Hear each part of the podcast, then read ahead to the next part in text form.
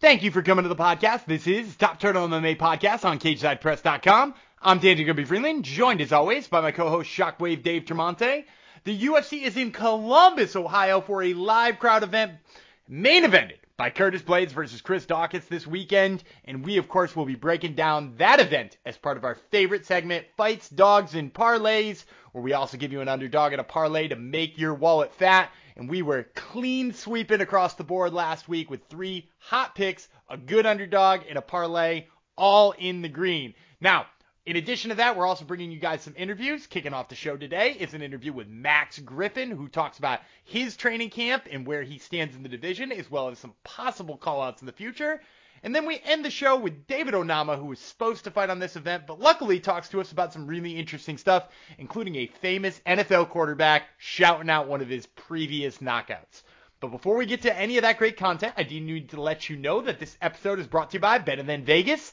Better Than Vegas is the home for the avid sports better, providing insights, analysis, and free betting picks. It's like the YouTube for sports betting. Head on over to betterthan.vegas where you can browse, search, and follow handicappers and sports personalities as they give you their thoughts on every single different kind of sports contest in every sport imaginable. In fact, if you head on over there this week, you can catch my bonus pick for UFC Columbus, which can only be seen on the Top Turtle MMA page at betterthan.vegas. Better Than Vegas brings you this episode of Top Turtle MMA Podcast, and it starts right now. The hosts are ready. The fighters are ready. Listeners, make some noise if you are ready Top Turtle MMA with Shockwave and Gumby.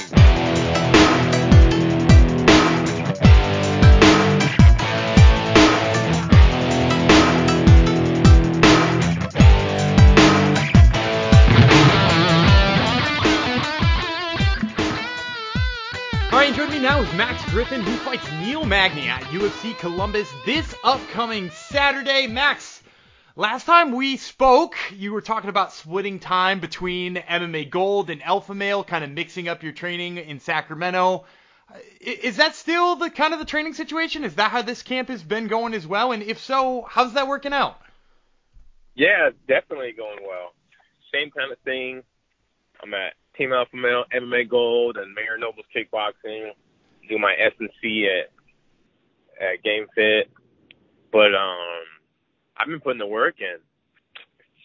You know, spreading it pretty evenly. You know, allowing me to get really get all the juice from all the gyms, right? And then I'm trying different stuff out. Um, this camp, I've been at Alpha Male a little bit more for some of my looks, at least on the height. You know, Neil Magny's a little bit taller. So, you know, in pro practices, I've been partnering up with some of the taller guys, Luke, um, Don Waters, taller guy, six three, six four, six five, just to see those arms and and see that length. Well, I, I like that. Now, I, am curious a little bit about that training camp, though, because you said, you know, obviously you're mixing up a whole bunch of different places. What, what does it look like game planning wise then? You know, obviously you're getting some of the bodies at Alpha Male, but is there a head coach putting together some sort of game plan, or is this a thing that you're kind of taking under your own own wing now? Yeah, so I got um, Dave Marino was my we got him as head coach. My sensei got Jim West head coach as well. All my coaches are pretty pretty much head coaches, but they all combine. They all work the same thing. Um, Justin Ewan too is doing my mitt work. Jim's doing a lot of my cage kind of awareness, MMA kind of game planning. Marino was having me do certain combos that are going to crush Magny and land on them. So we talk all the time, and we're doing the same moves everywhere. So the moves that I am trying, I use them at the guys in Alpha Male. So I don't have a game plan when I'm at Alpha Male. I or really learning that. I'm actually using the guys um, to implement my strategy on these taller bodies that don't know what I'm about to do to them, and uh, it's been great. It's been great. Everyone's you know in synchronicity. Everyone is on the same page. We all see the same things. They all see the same things with tape and far as that, and how this fight's gonna go, and we're gonna go execute. Love to hear it. Now, you know, you've mentioned the name a couple of times. We're going to get into talking about that in Neil Magny. But I want to ask you, first of all, you know, you're, you're on this great winning streak. You've won three in a row after kind of a tough start in the UFC. You started three and six. Obviously, like we talked about the training camp changes, but were there other big changes? Are there other things that make you feel like you're on this amazing run now? Something click? What, what what's what's brought you to the place you are now? I mean, they were close. A lot of those fights, you know, robberies, some of them, I mean, they're all pretty much split decisions, except the Colby Covington fight, every one of them. But they were close, man. Just, um, I say my, I have a new training coach, which I've, or sorry, a mental coach, Danny Patterson. I've been with him for about a year, a little longer, a little longer, but he's been the start, the catalyst of my three fight winning streak. You know, he told me to have fun in there and he really did some things to um, really figure out what I need to do mentally to be the best martial artist in the world. And you know, some guys got to act tough, some guys got to you know do different things. But for me, it's being authentic to myself and uh, really developing my core values and building on those and being the best. And I mean, dude, these last, I mean, all my fights have been good, but these last three fights taken off Ramiz's ear uh, then going for the knockout Song Kenan cold, and then to retire Carlos Condit, man, I've been uh, doing excellent work these days. Absolutely, so. and you and you mentioned that that Carlos Condit fight. I want to ask you real quick about that too, because you know that is a legend too, a, a guy you get to put on your resume who is you know a certified legend of the sport. Well, what is it like having having that dotting your resume now? it's a little different. I mean, at first I was excited, then I heard that he he retired. Um, I kind of had mixed feelings about that. You know, like it was my fault, and you know, had some not doubt, but not doubt, not grief, but um, you know, I felt kind of bad about it. You know, but it is what it is. Such a good guy. I mean, the experience is, I mean, so memorable I mean, to have to to beat a former champion, the only guy to outstrike him uh, was GSP mm-hmm. out of everyone he fought. So for me, you know, it's uh, I'm going in the right direction. Um, it was an honor to take that fight, and now, I mean, I could I'm I could beat everybody. So I'm looking forward to you know March 26th, Neil Magny taking taking him out, taking out another veteran and I'm gonna take him out. Absolutely, and, and let's talk about the fact that you're getting Neil Magny too, because that win over Carlos Condit buoys you to finally getting that ranked opponent that you've been wanting, that guy who you think you've deserved as a ranked opponent. What was it like when the UFC called and said, "Hey, we, we've got a ranked opponent, Neil Magny, a guy who's been in the rankings for seemingly ever"? What were your reactions to that finally? Man, I'm so excited. Um, I originally asked for I think 15, 14, and 13. I think I said Ponzinibbio, Geoff Neal, Jingliang. Um, I wanted those guys. You know, maybe something on the outside of the 15, so they they give it to me, right? Like the edge of the 15. I can't ask for number one, right? It's not realistic. But I, uh, Sean Shelby was really excited that I asked for those guys. I go, you want to fight Geoff Neal and and uh, Ponzinibbio? But yeah, shit, let's go. So he's like, I really like it. I like where your where your head's at. And then I got something for you next week. And I was in the bathroom in the morning.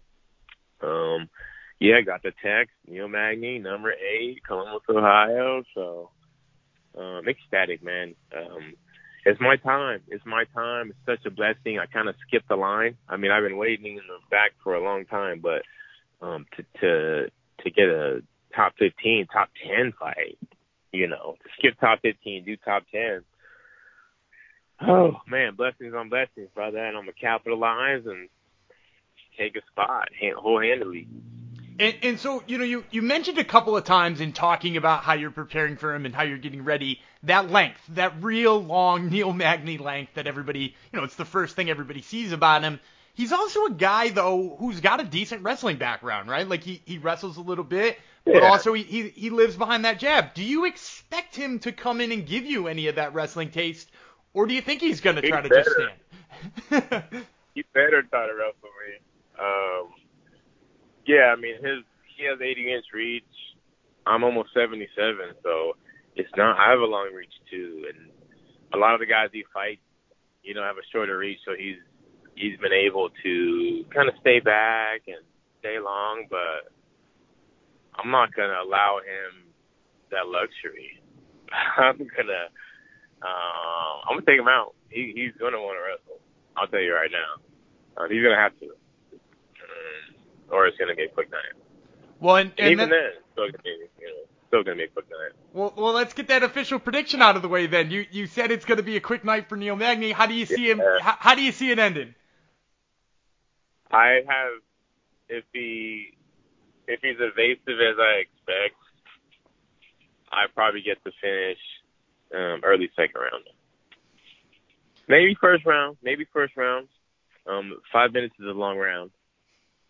Uh, I'd say end of the first round, um, second round latest. He, Ah. you know, he he's a great fighter. Much respect to him. I'm a fan of his. Um, been following him for a long time. We were on Ultimate Fighter 16 together back in the day. Um, I like the guy. I follow him on you know Facebook and stuff, and root for him. But business, man. You know, it's business, and it's what it is. Absolutely. Now, before I let you go, too, I got to ask. You know, you you said you're getting a chance to jump the line here. You're getting the number eight welterweight in the world. You're calling your shot, saying you're going to knock him out in first or early second. What's next for, for Max Griffin after this fight? What what are we looking at for for the rest of 2020, man? man, I want top five. I think um, Masvidal was number seven, so I'd like to beat him up, um, take that fight before he retires or anything. Uh, I like to, yeah, I love that fight. But really, all these guys, man, I've been I, I've been waiting to be in the top ten my whole life, right? So now I'm about to be in it. I want everybody. You can line them all up. But I like that Masvidal fight. I know he wants Conor, and you know he wants these money fights before he retires. But um, I, he, you know he's a legend that I'd like to take out as well. Well, we're looking forward to that. And of course, we're looking forward to this weekend. Once again, fans, this is been Max Griffin who fights Neil Magny, UFC Columbus this upcoming Saturday. Max, thanks so much for the time, man. I really appreciate it. Thank you, Dan. Thanks for working with me. Well, we hope you enjoyed that interview with Max Payne Griffin. I once again am Daniel Gumby Freeland, joined now by my co-host Shockwave Dave Tremonte. Dave, I'm just gonna start it here. UFC London, an absolutely crazy event. Was there one fighter, if I limit you to one fighter, one fighter that you thought stole the show this past weekend? Well, you know, there were a lot of great performances, but I really liked Arnold Allen's, uh, just because, I mean, the win streak now is for real. Hooker is a nice name, even though Hooker hasn't had the most impressive last, let's call it two years. He's fighting top level talent. Hooker is no walk in the park for anyone. I was most impressed with Arnold Allen. How about you?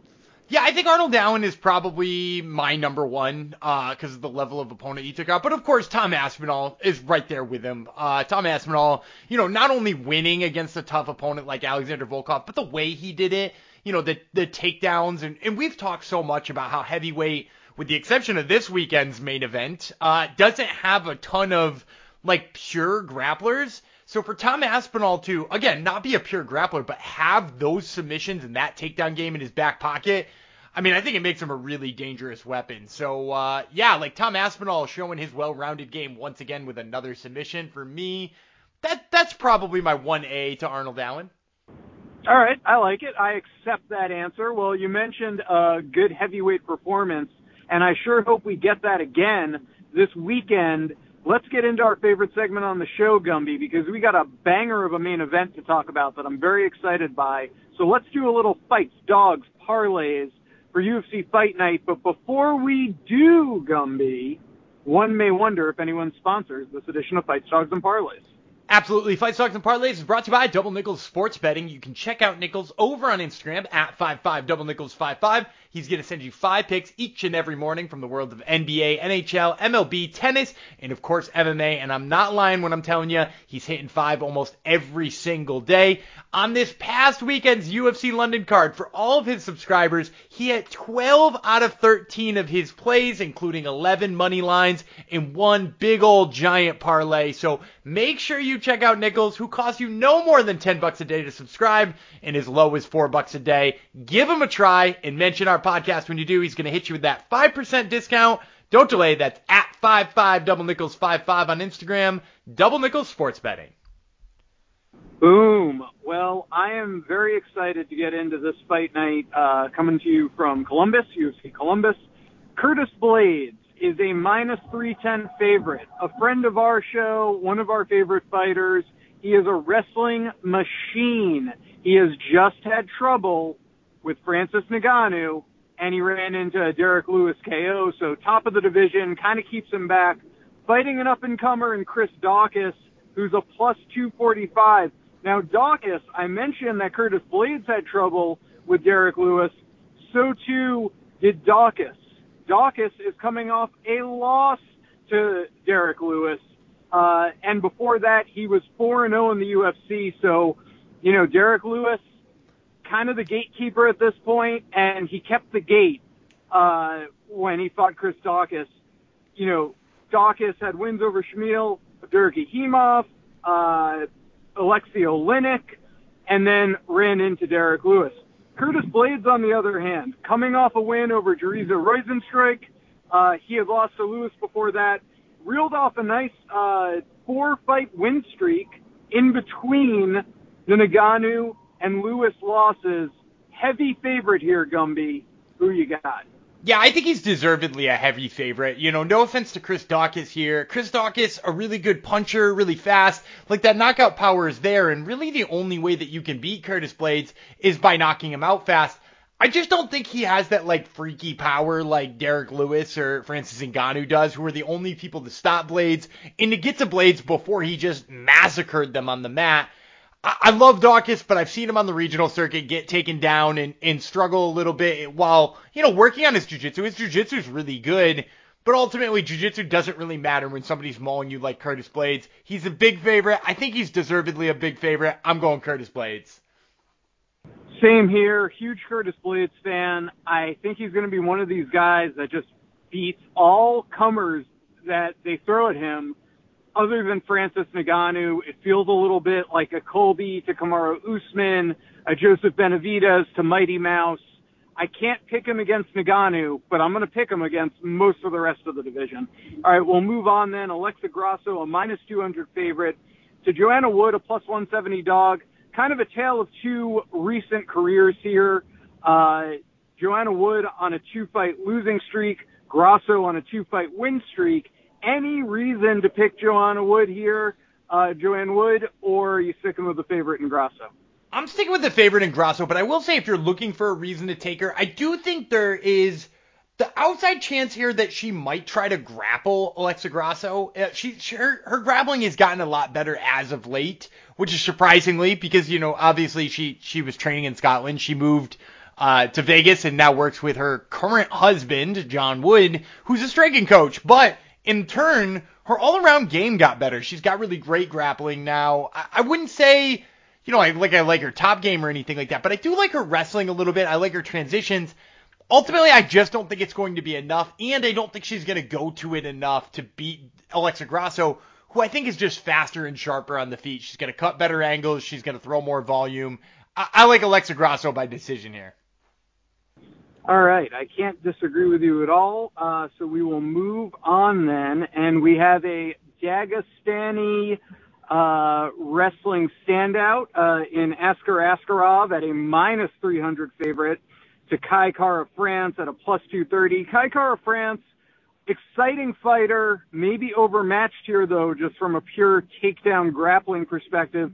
Askarov Askarov 3-0 and 1 in the UFC. He has a draw the three wins nonetheless. Who are you taking here? Yeah, I'm going with Askar Askarov. Like, I don't get me wrong, I really do love Kai Kara France, and I also think he brings something to the table that Askar Askarov hasn't really seen, which is a very fast, clean, powerful striker. Um, Askar Askarov has not faced that kind of guy yet in the UFC, but at the same time, you're right. It's the wrestling of Askar Askarov, which absolutely dominated Joseph Benavidez, and if you can dominate Benavidez there, your your stuff's legit. He drew with Brandon Moreno, so he's a guy who I picked to be the champion at the end of the year. So how am I going to pick against him here against Kai Kara France? I'm going with with Askarov.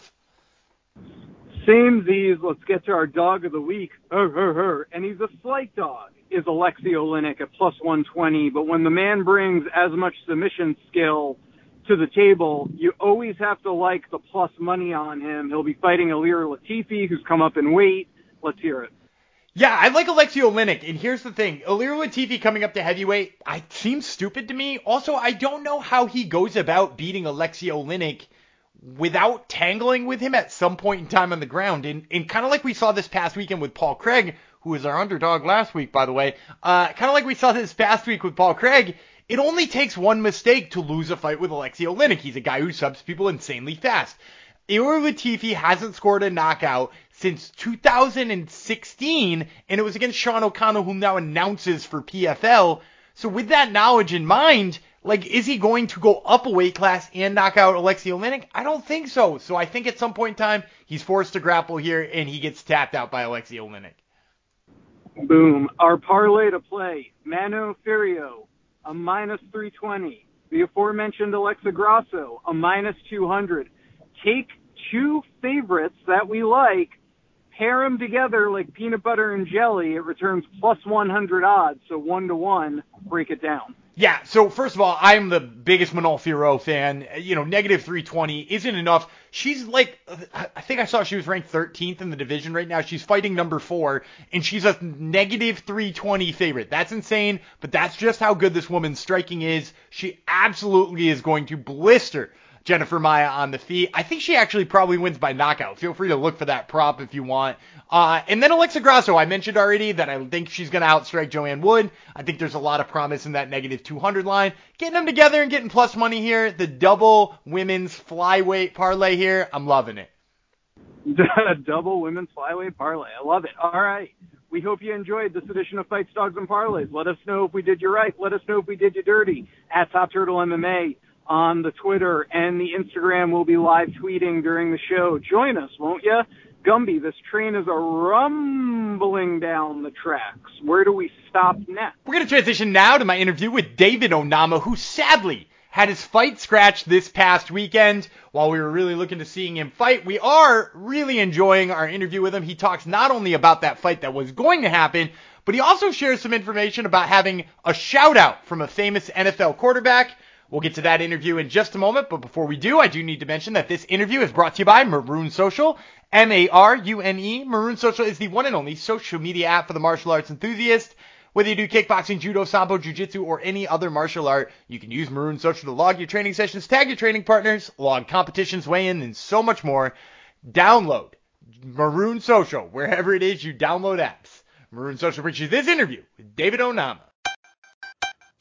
All right, and joining me today is David Onama, who fights Nate Landwehr at UFC Columbus. That fight is on March 26th. So, David, I was actually scrolling around on your Twitter just before we started recording. I noticed you got shout out on your highlight, your most recent knockout highlight, by RG3, football player RG3. Tell me what that feels like, man. Man, it's crazy. Like, actually, my cousin sent me that. Uh, he sent me that yesterday on a on a text. I'm like, he was like, uh, hey bro, RG3 gave you a shout out. I'm like, no, he didn't. I didn't believe him at all. He's like, yes, he did. I'm like, RG3, what? Like, yeah, come back. I'm like, you lying to me. And then he like he took a screenshot. He sent it to me, and it was really RG3. I'm like, wait, what? so I go on his page, and I you know scroll down, scrolling down, scrolling down, and you know I, I saw my what's called my name pop up, and it was really me. Uh, it was my fight on ESPN, and he shared it. He was like, man this guy, this guy knocked, you know, knocked the head off this uh, this kid, you know. I'm like, dang, he's he's right. It's crazy though. well, and and that and like you know we're we're talking about being only you know uh, at this time right now about a couple weeks removed from that fight your first ever win in the UFC, and, and all of a sudden that highlight is not just in RG3's Twitter. That that highlight was on SportsCenter. It was all over ESPN. It was everywhere. What was it like to have have your highlight like massively all over the internet being shared like that?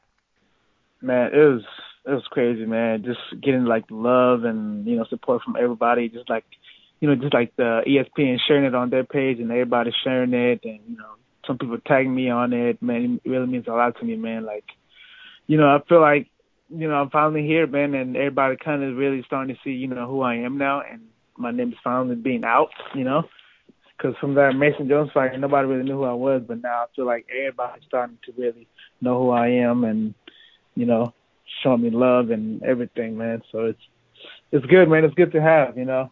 So a knockout will certainly do it, especially a knockout like that. now, I, I want to ask too because we we talked before that fight with Benitez, and and you mentioned that you know obviously your fight with Mason Jones had a crazy short training camp or a non-existent training camp because you were on vacation, you were fresh off of a fight at FAC, all that kind of stuff. You got the full camp for Gabriel Benitez. So tell me, how much different did you feel in the cage in the Benitez fight versus the Mason Jones fight? Uh, with the with the Mason Jones fight and Benitez fight, uh, I feel like I had more time with uh with Benitez. Was, you know, I had you know I was already training. I, I was in. Uh, I was already training when I got the call, and then with Mason Jones fight, I didn't really didn't really have enough time to kind of just do me and study him more. Uh, you know, it felt good getting at least a three, you know, three day, uh, three week notice to fight Benitez because I was already in training anyways when I got the call. So it was, you know, I felt really good. I had I had more more time to uh study uh Benitez, and you know, so that's literally all I needed was three weeks just to to get to know him and know how, like how he fights and his game and you know all that. And and I you know grew up watching him anyway, so it was really nothing nothing new to me, you know. So it was, it was a really great matchup. Well, and, and, you're getting another uh, about three weeks to prepare for Nate Landwehr, right? Like now. I know. Yeah, it's crazy. They're, they're no, they're not giving you a fresh camp anytime. So I gotta ask now: Were you at least not on vacation when you got the note here? Were you were you ready in in fight camp for a potential you know fight like this? Uh, I was back. I was back to training. It was like that. My first Monday. Monday. This Monday was when I got the when I got the call. So today's Wednesday. Today's my third day back back to training, and I got the news on uh, I got the news on Monday.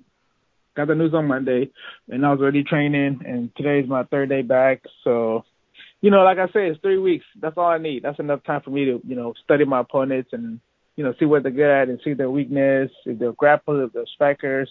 And uh what's it called? Nate is more of a striker, you know. So and not just looked him up, watched his fights. Uh, my head coach James Krause said it was a good matchup for me. He called me, and, and from there, man, we took it, uh, signed the bout agreement, and from there, we just we were just waiting on Nate, you know, to respond back, and he finally signed it, and now the fight is on. So we're gonna see how everything goes. Love it. Now I, I, gotta ask too, because you know you're, you're saying three weeks is all you need. You you need three weeks to get to know somebody, three weeks to watch their film, and and for the most yeah. part you've had either three weeks or less for all three of your fights so far in the UFC. But I gotta ask, like, do you feel like y- you would be a different fighter with a big full training camp? Do you would you rather have the big full training camp, or is it weight off your shoulders to have these shorter ones that just you know get you ready for the guy in a short amount of time? Man, a full camp would be nice, but I'm like I'm literally oh, oh, like oh, always in the gym training. I feel like I'm in the fight camp anyway. That's why it doesn't really bother me if I get a fight in three weeks or a month because I'm literally always training. You know, like even after this Benitez fight, you know, I'm back to training now. Like my eyes are all healed up. You know, I don't have really more bruises. Like my body feels good. You know, like I'm I'm good. You know, so I'm always training. That's if I wasn't training, then it would be a problem for me. But if I feel like I'm in the gym training and trying to, you know, get better and improve myself, then I don't have, you know, I'm not worried about taking a three, three weeks fights, you know, but, you know, for sure, if, you know, full, uh, full fight camp would be nice. But, you know, if I'm ready, why not, you know, why not take two or three weeks, you know? So uh, it's, I'm here to fight, man. I, whenever I'm ready, I'm ready. That's literally is what I'm trying to say. If I'm ready, I'm going to take the fight. If I'm not, I'm still going to take the fight. I'm just going to fight. You know? I love that mentality. Now, you know, you, you, mentioned in there Nate Landwehr. It's a it's a matchup that you and James both seem to like. He said that you know he's a guy who likes to stand and trade, and so far that's pretty much what we've seen him do in the UFC. And, and I I gotta ask, like, is is that the thing that you really love about the matchup? That you feel like he's just gonna stand and throw bombs with you, and you know that you can land those before he does. Man, like I said, Nate, man, the guy's tough. He's durable. He reminds me of Mason Jones. He's one of those fighters that you're just not gonna take away in the first or second round. You know, he's gonna stand there. He's gonna come at you. He's gonna he's gonna fight back. Like he's just tough. He's durable, man. He reminds me so much of uh Mason Jones, man. Those guys are really those you know those fighters are just not just gonna take out. You know what I mean? Like you really gonna have to just beat them to where they you know can't stand no more. That's how this is art. You know. So with Nate, I'm just gonna come out and just do me in the first round. If I take him out the first round, you know I take him out. But I feel like second round is I'm gonna I'm gonna finish in the second round. You know. So you know I'm not second round. I I I don't think he's gonna last. First round he's gonna last. You know.